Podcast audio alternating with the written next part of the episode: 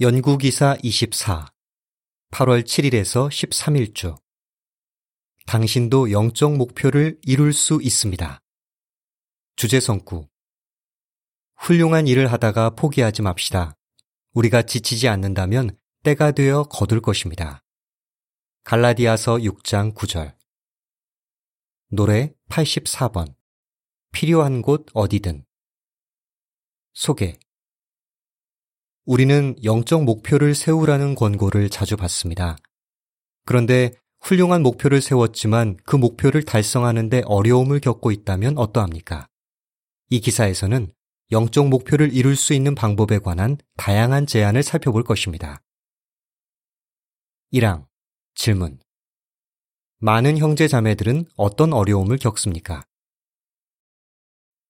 영적 목표를 세웠지만 그 목표를 달성하는데 어려움을 겪은 적이 있습니까? 각주는 이러합니다. 표현 설명.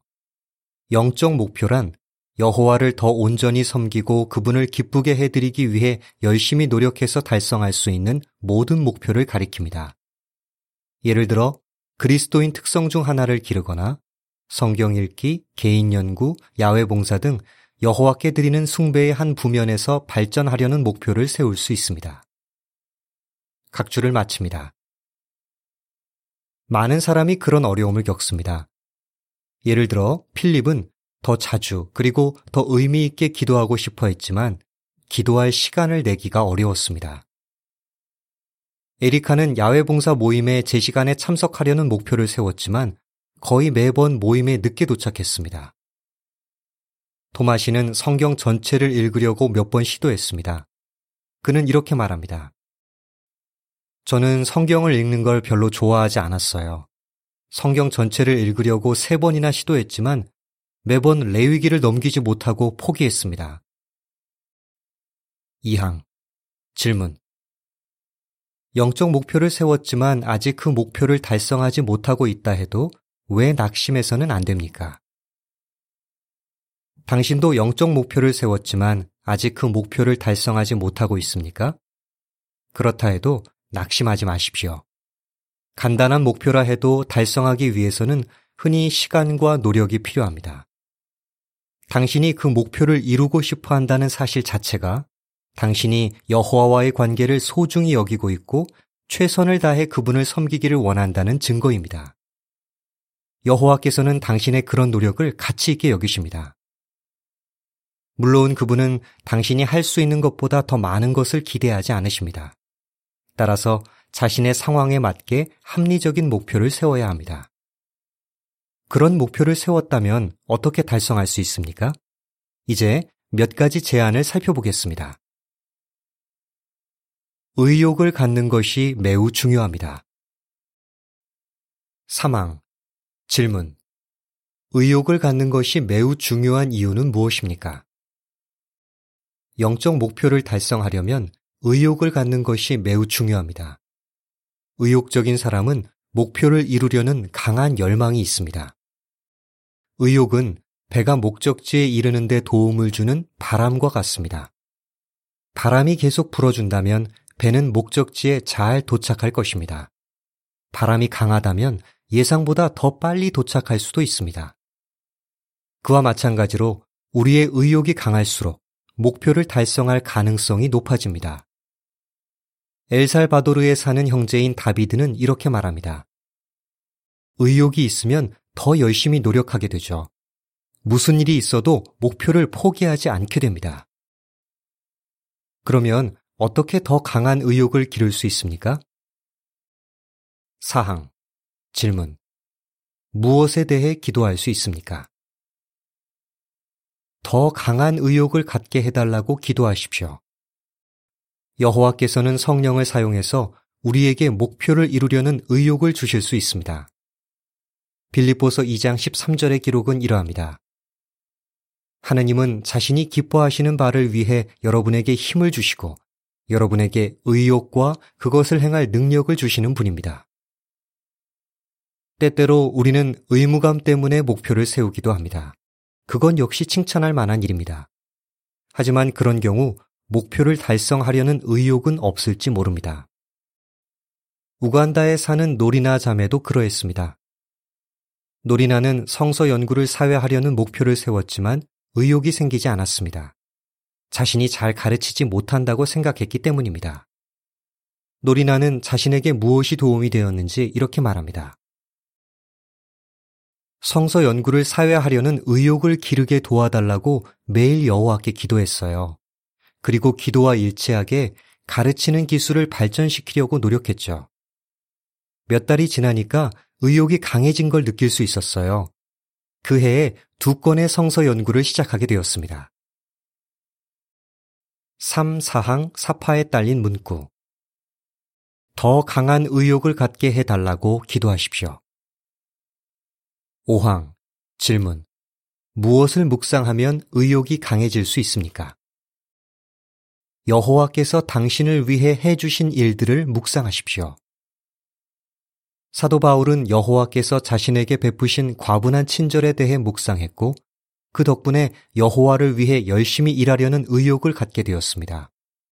이와 비슷하게 당신도 여호와께서 당신을 위해 해주신 일들을 묵상할수록 목표를 이루려는 의욕이 강해질 것입니다. 온두라스에 사는 한 자매는 정규 파이오니아가 되려는 목표를 이루는데 무엇이 도움이 되었는지 이렇게 말합니다. 여호와께서 저를 얼마나 사랑하시는지 곰곰이 생각해 보았죠. 그분은 제가 그분의 백성이 되게 해주셨어요. 또 저를 돌보고 보호해 주시죠. 그런 점들을 묵상하니까 그분을 더 사랑하게 되었고 의욕이 강해졌습니다. 6항 질문 의욕을 기르는데 또 무엇이 도움이 됩니까? 목표를 이룰 때 얻게 되는 유익에 초점을 맞추십시오. 앞서 언급한 에리카가 봉사 모임에 제 시간에 참석하려는 목표를 이루는데 무엇이 도움이 되었습니까? 에리카는 이렇게 말합니다. 제가 봉사 모임에 늦어서 얼마나 많은 걸 놓치고 있는지 깨달았어요. 모임에 일찍 도착하면 형제자매들과 인사를 나누고 교제도 할 수 있죠. 또 즐겁고 효과적으로 봉사하는 데 도움이 되는 실용적인 제안도 들을 수 있고요. 에리카는 봉사 모임에 일찍 도착할 때 얻게 되는 유익에 초점을 맞춘 덕분에 목표를 달성할 수 있었습니다. 당신도 그와 비슷하게 해볼 수 있습니다. 성경 읽기나 기도와 관련된 목표를 세웠다면 그 목표를 이룰 때 여호와와 얼마나 더 가까워질지 생각해 보십시오. 그리스도인 특성 중 하나를 기르려는 목표를 세웠다면 그 목표를 이룰 때 다른 사람들과 얼마나 더 잘 지내게 될지 생각해 보십시오. 목표를 이루고 싶은 이유를 전부 적어보고 그 이유들을 자주 되새겨 보는 것은 어떻습니까? 앞서 언급한 토마시는 이렇게 말합니다. 목표를 이루어야 할 이유들이 많을수록 그 목표를 포기할 가능성이 줄어들죠. 7항 질문 훌리오와 그의 아내가 목표를 이루는데 무엇이 도움이 되었습니까? 목표를 이루도록 격려해주는 사람들과 함께 시간을 보내십시오. 훌리오와 그의 아내가 봉사를 확장하려는 목표를 이루는데 무엇이 도움이 되었습니까? 훌리오는 이렇게 말합니다. 목표를 이루도록 격려해주는 친구들과 어울리면서 우리의 목표에 대해 자주 이야기했어요. 그중 많은 친구들은 우리와 비슷한 목표를 이미 이뤘기 때문에 우리에게 도움이 되는 제안을 해줄 수 있었죠. 또 우리에게 계획이 어떻게 진행되고 있는지 물어보면서 꼭 필요한 격려를 해주었습니다. 의욕이 생기지 않을 때. 파랑. 질문. 의욕이 생길 때에만 목표를 향해 노력한다면 어떻게 될 수 있습니까? 하지만 살다 보면 의욕이 생기지 않는 날도 있게 마련입니다. 그런 때에는 목표를 이루기 위해 할 수 있는 일이 아무것도 없습니까? 그렇지 않습니다. 예를 들어 생각해 보겠습니다. 바람은 배가 목적지를 향해 나아가는데 큰 추진력이 될 수 있습니다. 하지만 바람은 세게 불 때도 있고 약하게 불 때도 있습니다. 어떤 때에는 전혀 불지 않기도 합니다. 그런 때에는 배를 앞으로 나아가게 할 방법이 아무것도 없습니까? 꼭 그런 것은 아닙니다. 예를 들어 배에 모터나 노가 있다면 그런 도구들을 이용해 목적지를 향해 계속 나아갈 수 있습니다. 우리가 가진 의욕은 바람과 같습니다. 의욕이 강할 때도 있지만 약해질 때도 있습니다. 어떤 때에는 목표를 이루기 위해 노력하고 싶은 의욕이 전혀 생기지 않기도 합니다. 따라서 의욕이 생길 때에만 목표를 향해 노력한다면 그 목표를 결코 이룰 수 없을지도 모릅니다.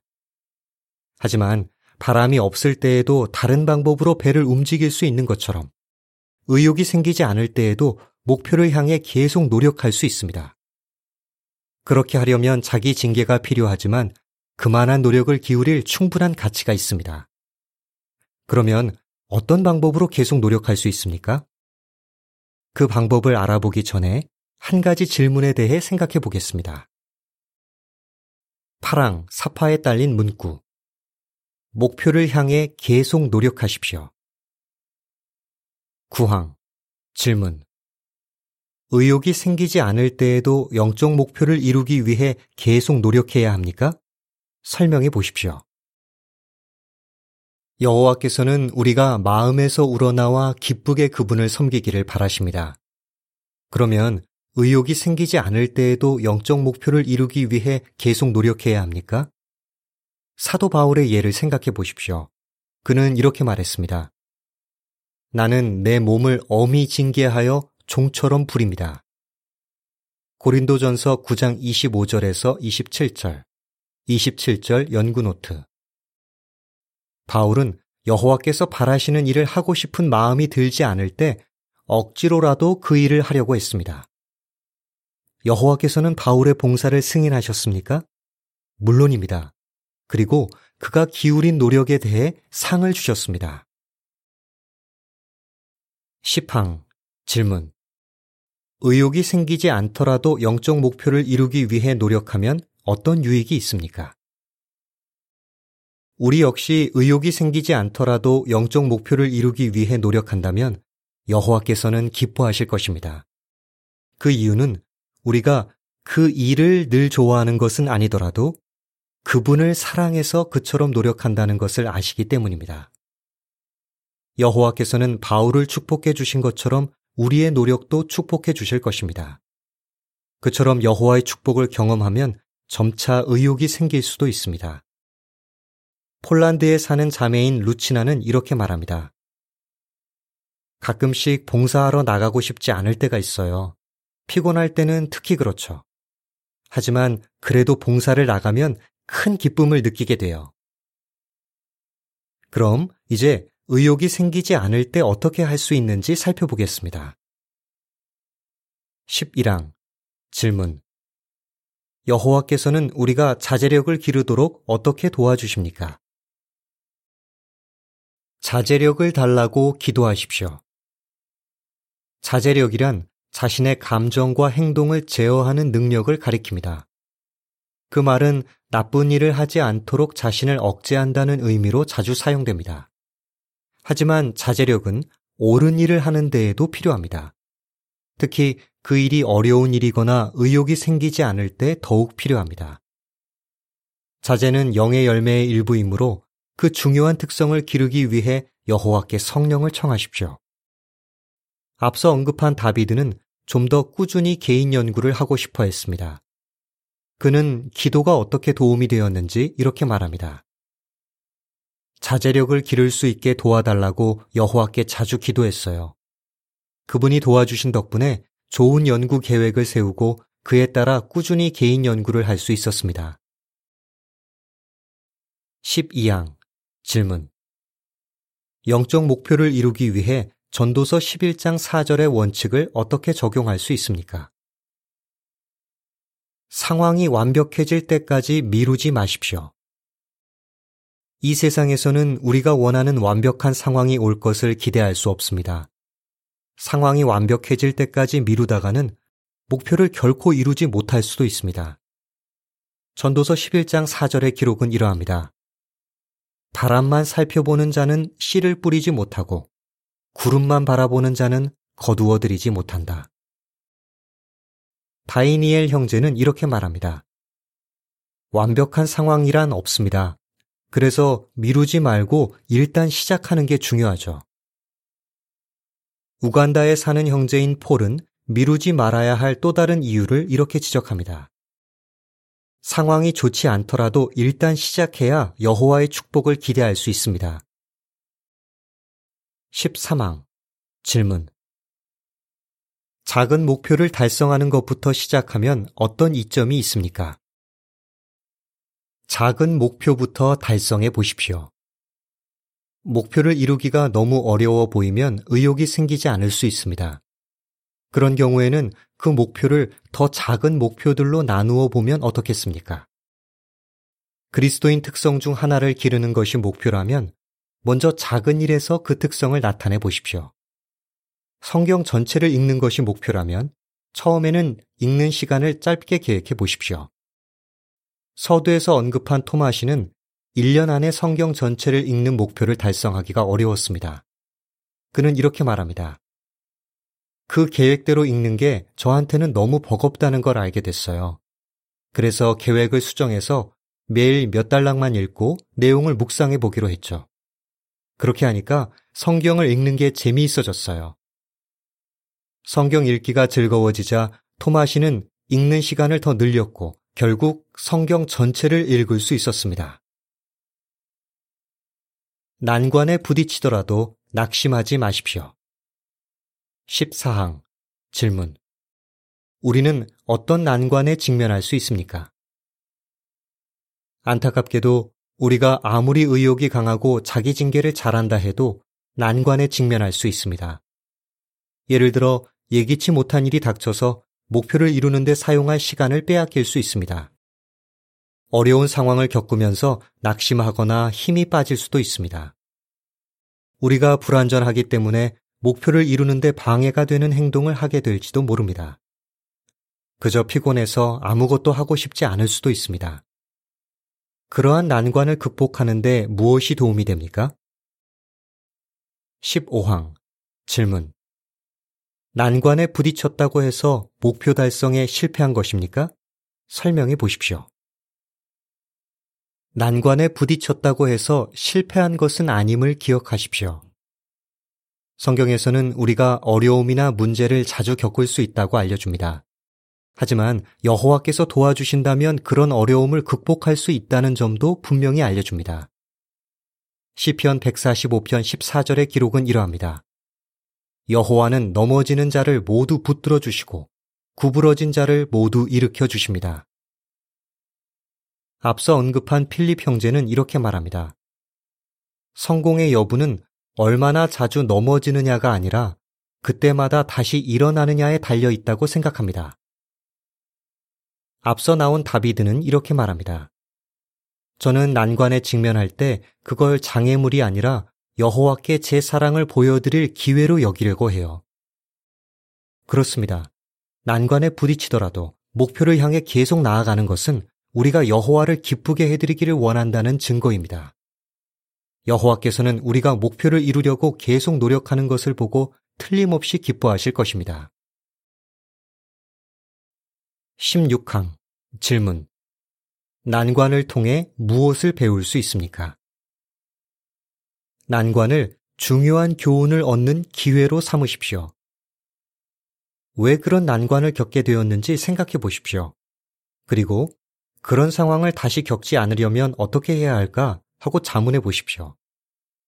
때로는 자신의 목표가 현실적으로 달성하기 어려운 것이기 때문에 난관을 겪는 것일 수 있습니다.